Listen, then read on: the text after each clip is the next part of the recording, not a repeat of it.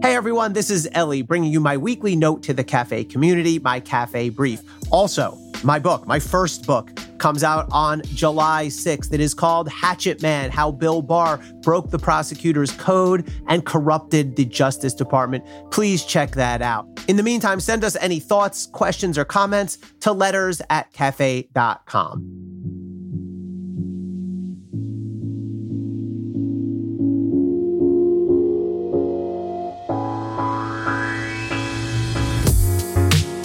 I'll answer your first question first. No, Donald J. Trump will not and cannot go to prison for this, or at least for this without more. New York state prosecutors, the combined forces of Manhattan District Attorney Cy Vance and New York Attorney General Letitia James, have indicted the Trump Organization as a corporation and its longtime chief financial officer, Allen Weisselberg, as an individual. That matters, and it could soon matter more. However, if you're hoping to see Donald Trump handcuffed and behind bars, this won't do the trick. And if you're hoping the investigation falls flat and Trump avoids incarceration, you can breathe a sigh of relief, certainly for now, and probably for good. Prosecutors can and sometimes do indict corporations. I never did it when I was a federal prosecutor. Mobsters don't tend to officially incorporate as, say, Gambino Shakedowns LLC, but I supervised some corporate prosecutions at the New Jersey AG's office. In one case, for example, we indicted a crooked engineering firm that violated the state's pay-to-play laws by making undisclosed, hence illegal, campaign contributions to well-connected politicians who then funneled lucrative contracts back to the firm. Importantly, we also indicted the firm's officers and employees who were involved in the scheme in their individual capacities. Corporate charges can be a potent means to hold to account not only the people who concocted a crooked scheme, but also the corporate entity that facilitated it. But the Trump Org indictment, as it currently stands, is thin gruel. The crux of the allegation is that the org gave its employees some of their income in the form of cash bonuses and perks, tuition, car payments, rent, to avoid paying income taxes due on those benefits. Trump's attorneys have a legitimate point when they note that conduct of this relatively mild nature wouldn't typically result in a criminal charge against the corporation. I've never heard of a corporate criminal charge based on tax evasion conduct similar to that alleged against the Trump Org without more. For more prototypical corporate indictments, think BP, indicted and convicted for manslaughter, environmental violations, and obstruction over the Deepwater Horizon explosion and oil spill, or Tyson Poultry, indicted and convicted for large-scale environmental violations. The Trump Org's charge conduct seems mild, even next to my humble state-level case against the crooked, bribe-paying engineering firm. If successful, keep in mind that indictment is the easy part, while unanimous conviction by proof beyond a reasonable doubt is much tougher. A corporate prosecution can result in meaningful penalties. The company might have to pay fines or restitution, repayment to victims, that is. The company might end up subject to supervision by an outsider to enforce compliance with laws moving forward. Or in some scenarios, the company could be dissolved, either specifically by court order or as a practical consequence of a prosecution. If, for example, the corporation loses business or if banks call in loans due to an indictment. Bottom line, this prosecution will hamper the Trump Organization's financial prospects and could put it out of business permanently, though that seems unlikely here given the limited nature of the charges. But a corporate indictment cannot legally result in a prison sentence for any individual. You might reasonably wonder whether the principal officers of a company ought to be automatically criminally liable for the company's acts. We could have a spirited debate about whether that should be so, but the law simply says it isn't. If prosecutors want to send a person to prison, they must specifically charge and convict that person in his individual capacity, as my former office did in the case of the crooked engineering firm and its top brass. This does not mean Donald Trump is in the clear just yet. The DA certainly might decide to add charges against Trump. They've stressed the investigation is ongoing, as all prosecutors do, always. Or they might flip people who get them to the next level. More on this in a bit.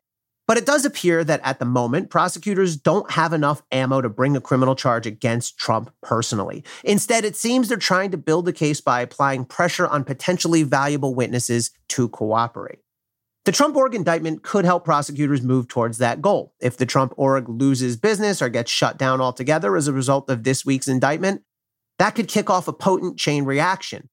If I had to list out the reasons why, in my experience, people decide to flip, The top two items would be, one, to reduce their own prison time, and two, because the money ran out. I'm not even sure what number three would be. There certainly would be a massive drop-off after reason two.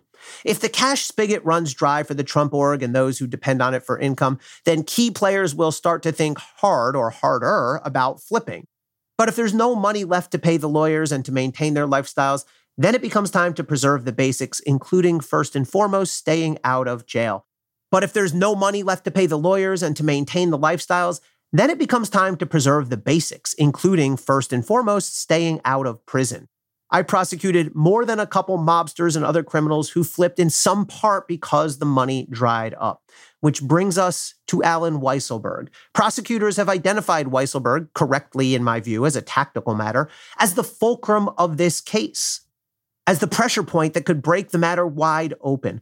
Weisselberg has the two traits that make him the ideal cooperator. First, he has insider access. He has been this chief financial officer of the Trump org for decades, and he's the only member of the org's inner circle whose last name isn't Trump, the others being Donald, Don Jr., Eric, and formerly Ivanka, who left the org to go be a vastly unqualified senior White House advisor to her pops in 2017. Second, now that he's been indicted individually, the kind of indictment that can send a person to prison, Weisselberg has a tangible incentive to flip, and this will all come down to loyalty. How will Weisselberg weigh the downside of fighting the DA's newly filed charges and risking exposure to prison against the upside of cooperating and potentially sparing himself? Weisselberg turns 74 years old in a few weeks. Happy birthday, Mr. W. And the prospect of even a couple years in New York State prison must be daunting. On the other hand, the charges are far from ironclad, involving nuanced applications of the law around tax write-offs.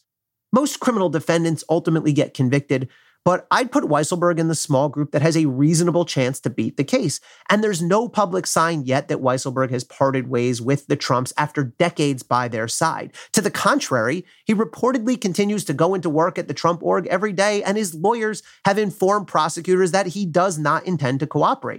Of course, those guarantees were made before Weisselberg found himself on the short end of an indictment.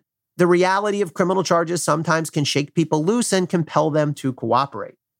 It's still possible the DA gets around to indicting Trump or other officers, even if Weisselberg stands up, as they say in the mob, to refer to guys who fight their charges without flipping. They've got Michael Cohen's probably too eager cooperation, limited though it may be in specificity, and by his oft-stated personal hatred for Trump. They've got Trump's tax returns and many more documents. They've got testimony from the Trump org controller, Jeffrey McConney, though we don't know whether his testimony was helpful or harmful to Trump's cause. But we also know Trump has never been an emailer or a texter, so there's no incriminating smoking gun. Imagine how different the world might be if Trump texted as freely as he once tweeted. There's no indication that prosecutors have wiretapped Trump or otherwise obtained an incriminating recording of him. And it seems that nobody in that familial inner circle or Weisselberg has flipped yet.